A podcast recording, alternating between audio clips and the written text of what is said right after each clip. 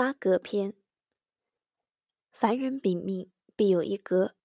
八字只有格局，于人之有姓名。上自达官贵人，下至贩夫走卒，格有成败，太过不及。故人有贫贱贵妇之不等。格局名目众多，最大的区别在于八格与外格两种。所谓的八格呢，指的是正财格、偏财格、正官格、七杀格、正印格、偏印格、食神格、伤官格这八种。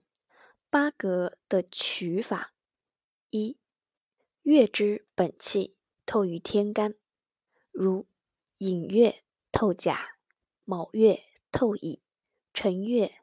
透戊，四月透丙，五月透丁，未月透己，申月透庚，酉月透辛，戌月透戊，亥月透壬。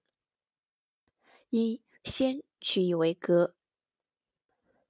二干上未透月之本气，而透月之所藏之神，即以该神。取为格，如寅月未透甲木于干上，而透丙或者透戊，则可以取丙或戊为格。若支藏两神并透于干上，可以选择一个为格。当然，选择的标准是以有利而无克合者为上。三月之本气未透，月内所藏之神亦不透。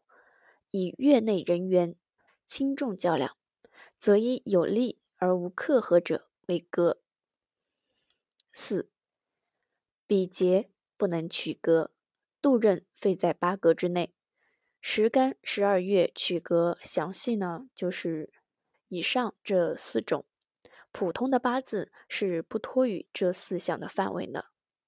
取命格呢，是推命的第一步手续，只有格定了。才可以讨论用神以及喜忌休气，所以它的关系是十分重要的。